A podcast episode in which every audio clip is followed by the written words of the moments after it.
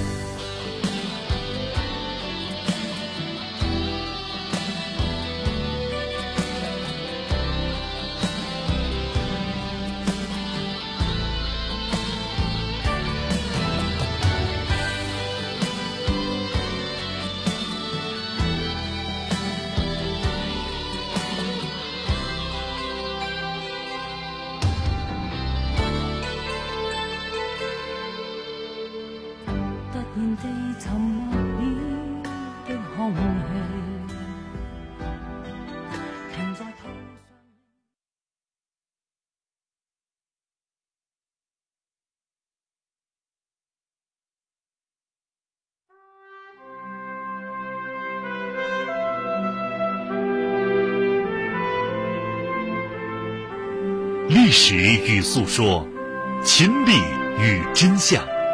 欢迎收听广播剧场。《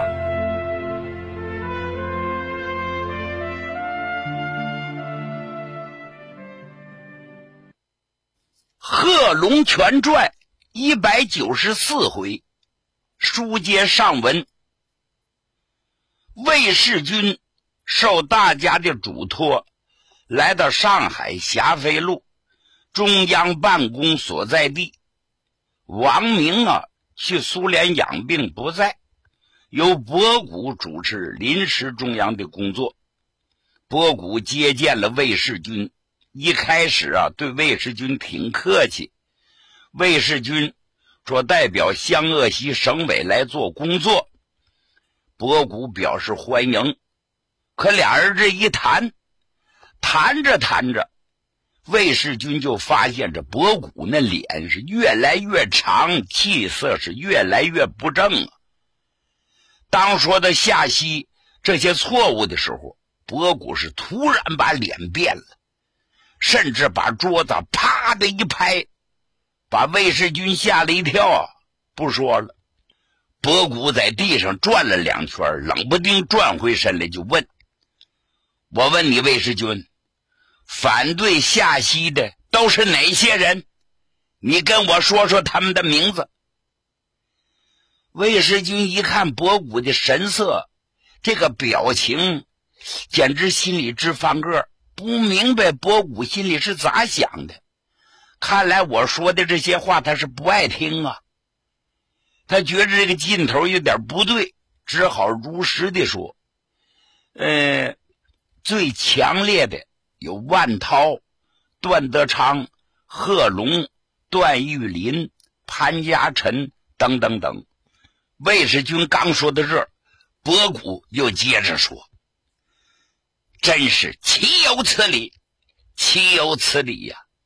我告诉你，魏世军，夏曦这个同志，我非常了解。他在湘鄂西所执行的路线，正是中央路线，正是国际路线。他的行动是布尔什维克的行动。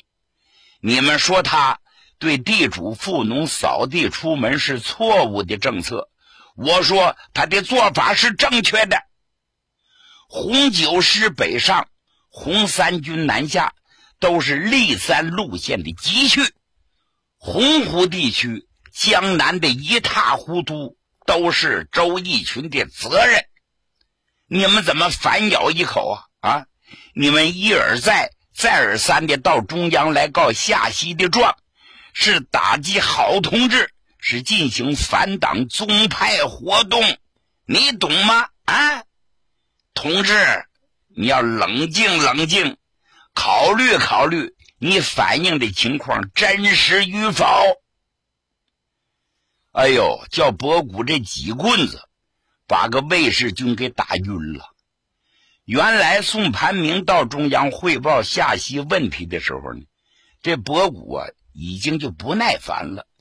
但是呢，宋盘明和博古还有些旧交，都在莫斯科学习过，好歹算是同学。从中说了些夏曦确实有问题之类的话，博古呢勉勉强强的听着。也勉勉强强的批评了夏曦几句。如今魏世军又来告夏曦的状，这时候博古正春风得意、盛气凌人之时，魏世军居然表示要打倒他和王明信赖的人，这不是往他们新中央的脸上抹黑吗？换句话说，打狗还得看主人呢。所以，博古冲着魏士军发了火了。这玩意儿，上级和下级说话，他就不是一样。什么叫嘴大？什么叫嘴小？魏士军本来还有一肚子话想反映，一看领导这副模样，扁了扁了，也就咽回去了。结果，博古给魏士军好好的上了两天课，给他洗了洗脑子。最后，博古决定派关向英作为钦差大臣一起回洪湖。咱们再介绍介绍关向英何许人也？他是一九零四年生于辽宁省的金县，原名叫关志祥，又名也叫关志祥，不过那个“志”字有点改变。原来呀是志同道合的“志”。后来改成了个治理的治，他是满族。一九二四年四月加入中国共产主义青年团，一九二五年一月加入中国共产党。少年的时候学徒做工，参加工会活动。一九二四年冬入莫斯科东方大学学习。一九二五年五卅运动爆发后回国。先后在上海、山东、湖北、湖南等地从事共产党和青年团工作。一九二七年五月，被选为共青团第四届中央委员，后参加了南昌暴动。暴动失败之后呢，关向英同柳之寻、郭亮乘船转移，在海上遇见海盗船。好悬没遇难，后来他只好转道到了越南的西贡，又过了些日子，辗转回到了上海。一九二八年六月，出席在莫斯科召开的中共六大，任大会主席团委员，被选为中共中央委员和中央政治局候补委员。七月，主持召开共青团五大。被选为团中央执行局的书记，会后回国，领导共青团中央的工作。一九三零年春天，任中共中央军委书记。五月参与主持召开了全国红军代表会议。会后，在位于武汉的中共中央长江局工作。一九三一年初。在上海工联工作时，不幸还被过捕，受过敌人的酷刑。后经中央特科工作的陈赓营救出狱。关向英刚刚出狱，便被派到湘鄂西中央分局参加分局的领导工作。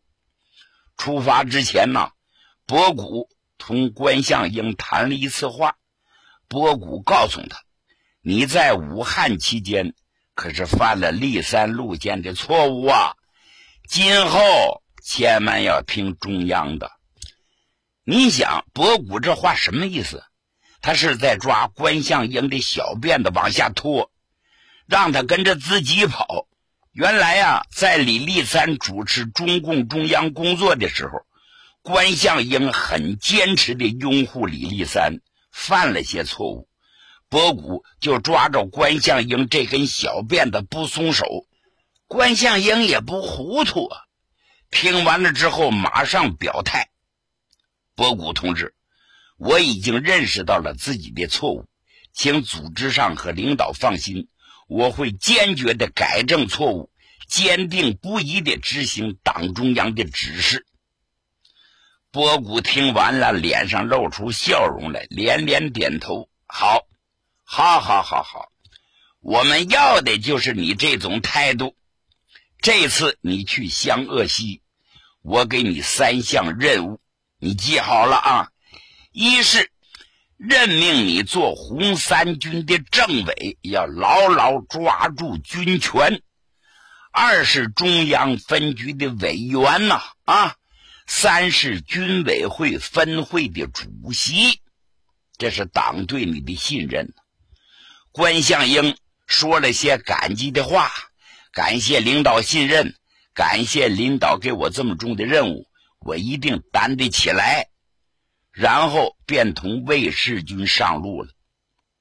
魏世军呢，遭到博古的一顿臭骂，心里头很不痛快有些事儿他搞不通。上船之后，便同关向英一起找了个没人的地方谈起心来了。魏世军也是个直肠子，有什么说什么。他就把夏曦到洪湖以后所作所为那些不得人心的事说了一遍最后他说：“向英同志，错误明明是夏曦的。”中央却把这一屎盆子都扣在了万涛、段德昌等人的身上，我觉着这样做太不公平了。关向英就说：“世军同志，在这许多问题上，也可能你们是对的，夏曦是错的，但是中央是从全局来考虑问题。我们作为一名共产党员，还是以布尔什维克的精神。”听从中央的吧。再说，夏曦同志也是老党员了，工作经验丰富，经过了各种考验。据我所知，王明、博古等人对他特别赏识啊。因此，你也好，我也好，要多识时务才对呀。你说是吗？关向英这么一说，魏世军不言语了。就这样。魏世军终于被关向英给说通了，倒在了下西一边。你看这人他是有变化不？为什么有句流行的词叫洗脑？这脑子得洗。原来他来的时候是怎么想的，跟回来怎么想的是截然不同。关向英、魏世军两个人到了洪湖周老嘴的时候。湘鄂西四次代表大会正开在劲头上，代表们正数说夏曦的错误，一个个是越说火气越大，而且都是大问题，诸如夏曦执行土地政策严重侵犯中农利益，杀地主全家，富农扫地出门，江南失守，红军改编，遣散伤员等等等严重问题。有许多的代表说到愤怒之处是拍案而起呀，就差揍他了。到后来，万涛、潘家臣等七十七名代表联名写了信，要求中央把夏曦调走。贺龙也愤愤地对夏曦说：“夏曦，我不懂得什么高深的道理，也不明白什么是左倾，啥是右倾。”可有一样，做事做的对还是错，我清清楚楚。我就问你一样事儿吧，我贺龙是不是军委分会的主席，红三军的军长？省委做出取消军部师部的决定，我这个军委分会的主席、军长竟然不知道，这是怪事儿不？为啥不通知我？为啥不跟我打个招呼？哎，再说了，江南失守又是谁的错？处分了段德昌又不通知他，这都对吗？红三军南下洪湖，错在哪儿？这贺龙越说火气越大，最后他说：“你下西才来洪湖几天呢？情况不熟，群众不熟，红军不熟。你今天处分这个，明天又处分那个，你为什么就不处分你自己？”你说这个党性不强，那个党性不强，你来洪湖办了几件事你哪件有党性？你哪件事办的对得起党？哎，你说，夏曦是无言以对，把腰哈的更低了，脸儿更绿了。哎，正在这么个时候，魏世军、关向英到了，他俩一步入会场。万涛等人立刻把他俩团团围住啊，包括贺龙在内，心说这回有希望了，中央肯定做了英明果断的指示了，看他们怎么说吧。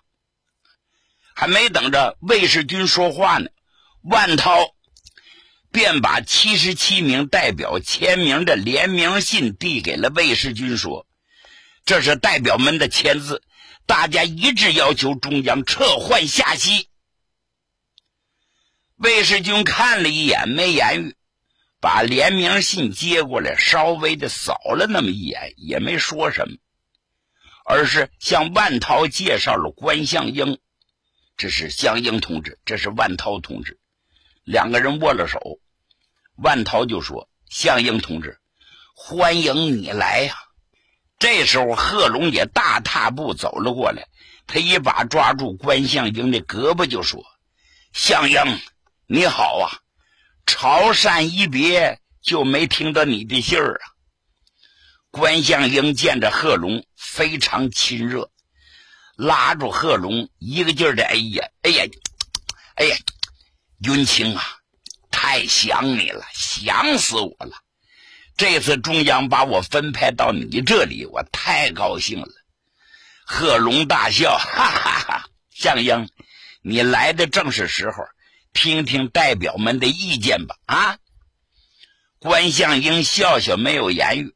这时候，万涛将贺龙拉在一边，激动地说：“呀，云清啊，刚才世军向我透露。”说中央的态度完全站在了夏曦一面，而且连宋盘明带回来的指示也给否了，把所有的错都扣到我们头上了，能吗？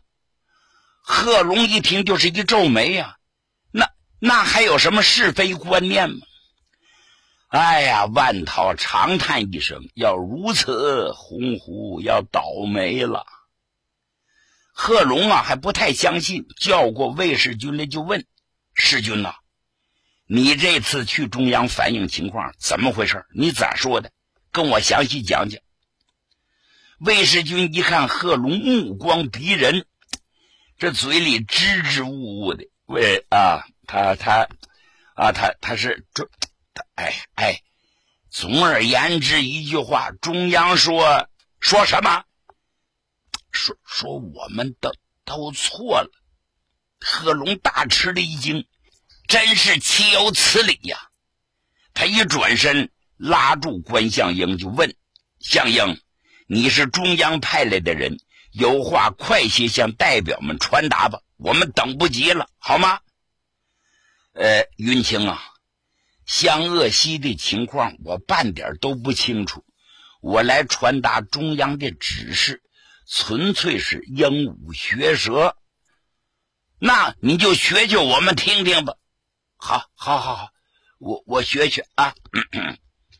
关向英听了贺龙的一番言语，便在湘鄂西第四次党代会的主席团会议上，传达了中共临时中央的指示，指明万涛派卫士军去中央，并暗地嘱咐他控告夏曦的做法是一种反党小宗派行为，因此就留卫士军在中央受训。使魏世军有了认识之后，才随着关向英回湘鄂西。这可好，这次代表大会整个来了个一百八十度大转圈啊！在第四天的大会上，魏世军报告了去中央的经过。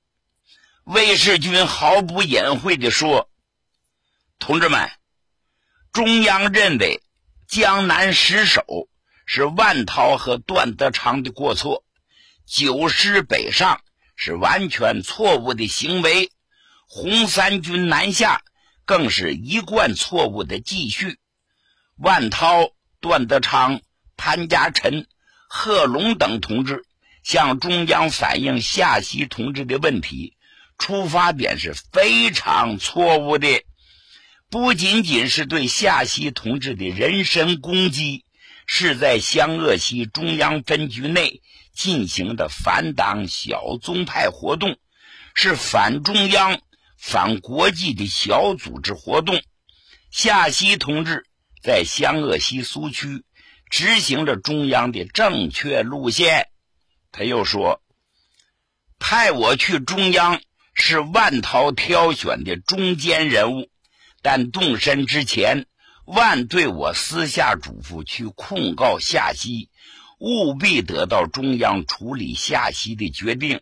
我把万涛的要求向中央讲明以后，中央认为万涛指控夏曦是别有用心，为此留我在中央受训，使我提高了认识，明辨了是非，明白了万涛反对夏曦。就是反对党中央，中央派我回来揭露万熙的，中央派我回来揭露万涛的反党阴谋。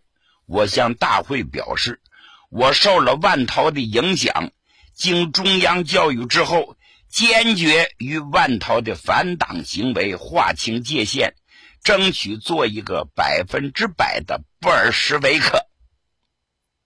他就夸夸说这么套词儿，接着关向英宣读了中央命令。